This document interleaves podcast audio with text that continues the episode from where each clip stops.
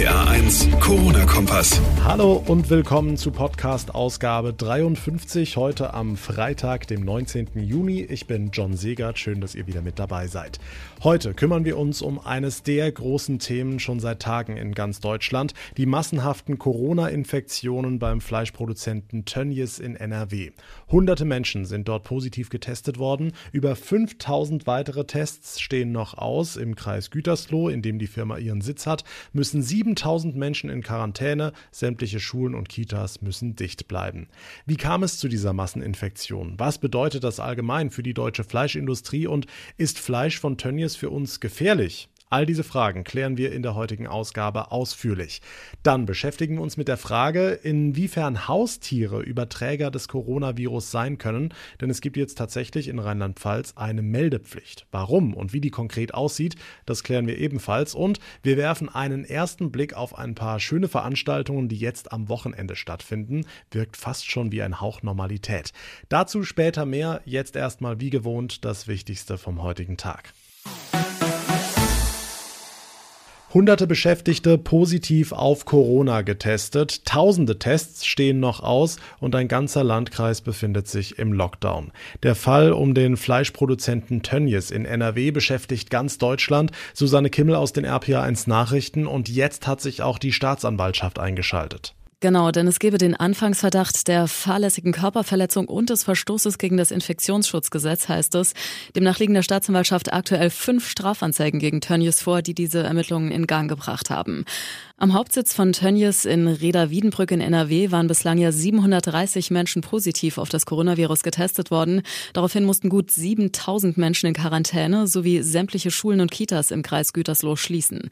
In den nächsten Tagen sollen nochmal über 5000 weitere Beschäftigte von Tönnies getestet werden. Dabei sollen dann sogar die Bundeswehr, das Rote Kreuz und die Malteser unterstützen.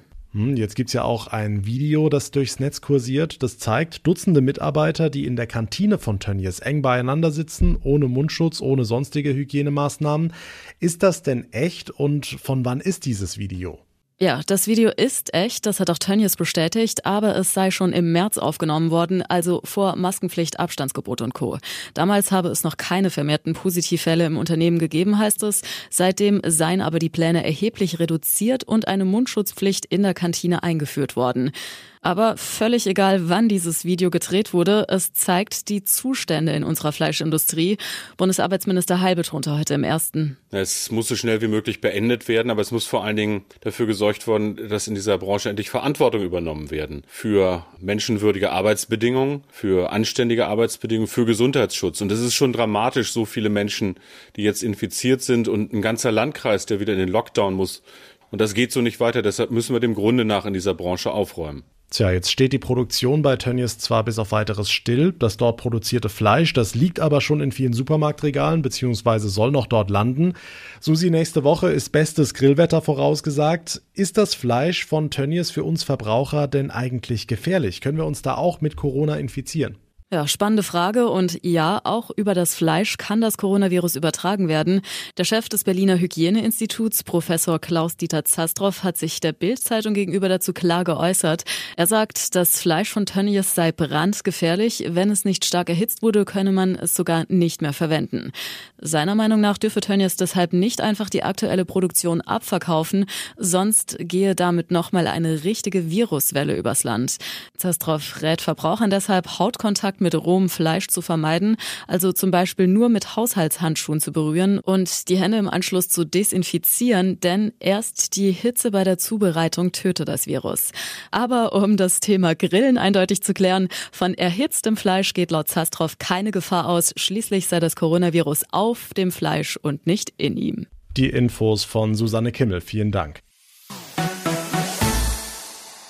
Etliche Hunde- und Katzenbesitzer in Rheinland-Pfalz sind verunsichert, denn es gibt jetzt tatsächlich eine Corona-Meldepflicht für Haustiere. Wie bitte? Ja, richtig gehört. RPA1 Infochef Jens Baumgart, heißt das, ich muss jetzt meinen Hund auf Corona testen lassen?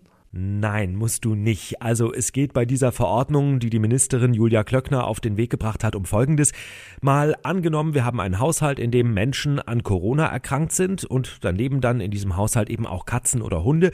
Und wenn dann auch ein Tier Symptome zeigt, also beispielsweise Schnupfen oder Atemnot, dann sollte man das tatsächlich testen lassen beim Tierarzt. Man sollte. Das ist also keine Pflicht, sondern eine Empfehlung. Und jetzt dieser entscheidende Punkt, wenn dieser Test positiv ausfällt, dann muss der Tierarzt diesen Fall in Zukunft offiziell melden. So steht es jetzt in dieser Verordnung. Aber nochmal, es gibt keine Pflicht für den Tierhalter, überhaupt testen zu lassen. Ja, aber was soll das dann? Also was ist der Hintergrund dieser Meldepflicht? Naja, das Ministerium will da mal einen groben Überblick bekommen, ob es überhaupt schon viele äh, Corona-Fälle bei Tieren gibt, weil sie bisher eben gar nicht gemeldet werden mussten. Ähm, man weiß inzwischen, dass zumindest einige Tiere Corona bekommen können, vor allem Katzen, die können sich bei uns anstecken, ja. Aber die gute Nachricht, umgekehrt besteht wahrscheinlich keine Gefahr, erklärt Julia Klöckner. Es gibt im Moment keine Belege für eine Übertragung von Corona von empfänglichen Haustieren auf den Menschen. Was kostet jetzt so ein Tiertest, wenn man das denn machen lassen will? Im unteren zweistelligen Bereich hat man mir gesagt, also wahrscheinlich so zwischen 20 und 40 Euro. In den meisten Fällen muss man das aber leider selbst bezahlen. Die Infos von Jens Baumgart. Vielen Dank. Kommen wir noch zu einer hochinteressanten Studie, die heute rauskam und zeigt RPA1-Reporter Felix Christmann, dass das Coronavirus in Italien offenbar schon viel länger wütet, als wir dachten. Ja, davon müssen wir ausgehen, denn das Nationale Gesundheitsinstitut in Italien hat heute mitgeteilt, dass der Corona-Erreger in Abwasserproben nachgewiesen wurde, die aus dem Dezember stammen, und zwar aus den Städten Mailand und Turin. Für die Studie wurden 40 Abwasserproben untersucht, die seit dem vergangenen Herbst entnommen wurden. Die Ergebnisse sind eindeutig, sie wurden inzwischen von zwei Laboren mit unterschiedlichen Methoden bestätigt. Ja, wir erinnern uns, offiziell festgestellt wurde der Coronavirus-Ausbruch in Italien erst Mitte Februar Februar, also zwei Monate später. Und da waren möglicherweise schon zigtausende Menschen in Italien infiziert. Es ist der große Test für die Kölner Lanxess Arena und wer ist das Versuchskaninchen? Vincent Weiss. Der steht morgen Abend in Köln auf der Bühne und wagt sich an ein kleines Konzertexperiment, seinem ersten Konzert in Corona-Zeit vor Publikum. 850 Leute, zum Teil in kleinen Plexiglasboxen, also ein etwas anderes Konzerterlebnis, auch für den Musiker. Wir haben ihn mal gefragt bei RPA 1, mit welchen Gefühlen er in diesen Gig morgen Abend geht. Ich gehe natürlich mit einer riesen Vorfreude rein. Ich freue mich riesig, mal wieder mit der Band zu spielen und dann auch vor Publikum. Ist für mich auch ein Test, was, was jetzt passiert ähm, am Wochenende da, weil es ist ja doch schon eine große Entfernung zum Publikum, ist ja auch nicht ganz normal.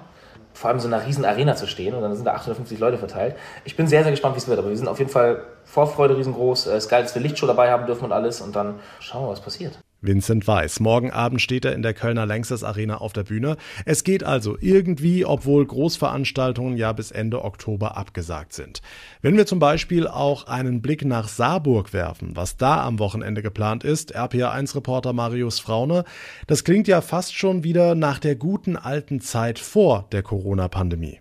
Ja, gemütlich am Saarufer von Marktständchen zu Marktständchen schlendern, hier vielleicht mal einen leckeren Wein oder ein Bier aus der Region trinken. Nebenan gibt's Flammkuchen oder Senf aus Frankreich, dazu eine Bühne mit Live-Musik. Bunt und Kreativmarkt nennt sich das am Sonntag in Saarburg. Für Veranstalter Christoph Kramp endet damit endlich die lange Corona-Durststrecke. Ja, das war eine harte Zeit für uns und äh, wir sind natürlich jetzt sehr, sehr froh, dass das wieder losgeht, ähm, wieder mit, unseren, mit unserem Publikum Kontakt zu haben und ja, die Leute wieder einen schönen Tag zu bereiten. Da freuen wir uns sehr drauf. Ganz wie früher läuft's aber noch nicht. Beim Rumlaufen gilt zum Beispiel Maskenpflicht, beim Essen und Trinken am Platz natürlich nicht. Ja, wir werden das äh, so wie die Gastronomie machen müssen, äh, dass wir die äh, Daten erfassen müssen, also Name, Adresse, Telefonnummer und es dürfen maximal 250 Leute gleichzeitig im Gelände sein. Also es gibt eine Einlasskontrolle, aber keinen Eintritt wegen der Erfassung der Daten und der begrenzten Besucherzahl. Also alles vielleicht ein Ticken komplizierter, aber es gibt sie wieder. Veranstaltungen wie den Bund- und Kreativmarkt am Sonntag in Saarburg. Eines der zahlreichen Events, das also trotz Corona irgendwie stattfinden kann. Dankeschön, Marius Frauner. Das war's mit unserem Podcast für heute. Wenn euch die Folge gefallen hat, dann würde ich mich freuen, wenn ihr den RPA1 Corona Kompass abonniert. Gerne auch bewertet. Geht zum Beispiel bei iTunes bzw. Apple Podcast. Mein Name ist John Segert. Ich bedanke mich herzlich fürs Zuhören, wünsche euch ein wunderschönes Wochenende und vor allem bleibt gesund. Der RPA1 Corona Kompass.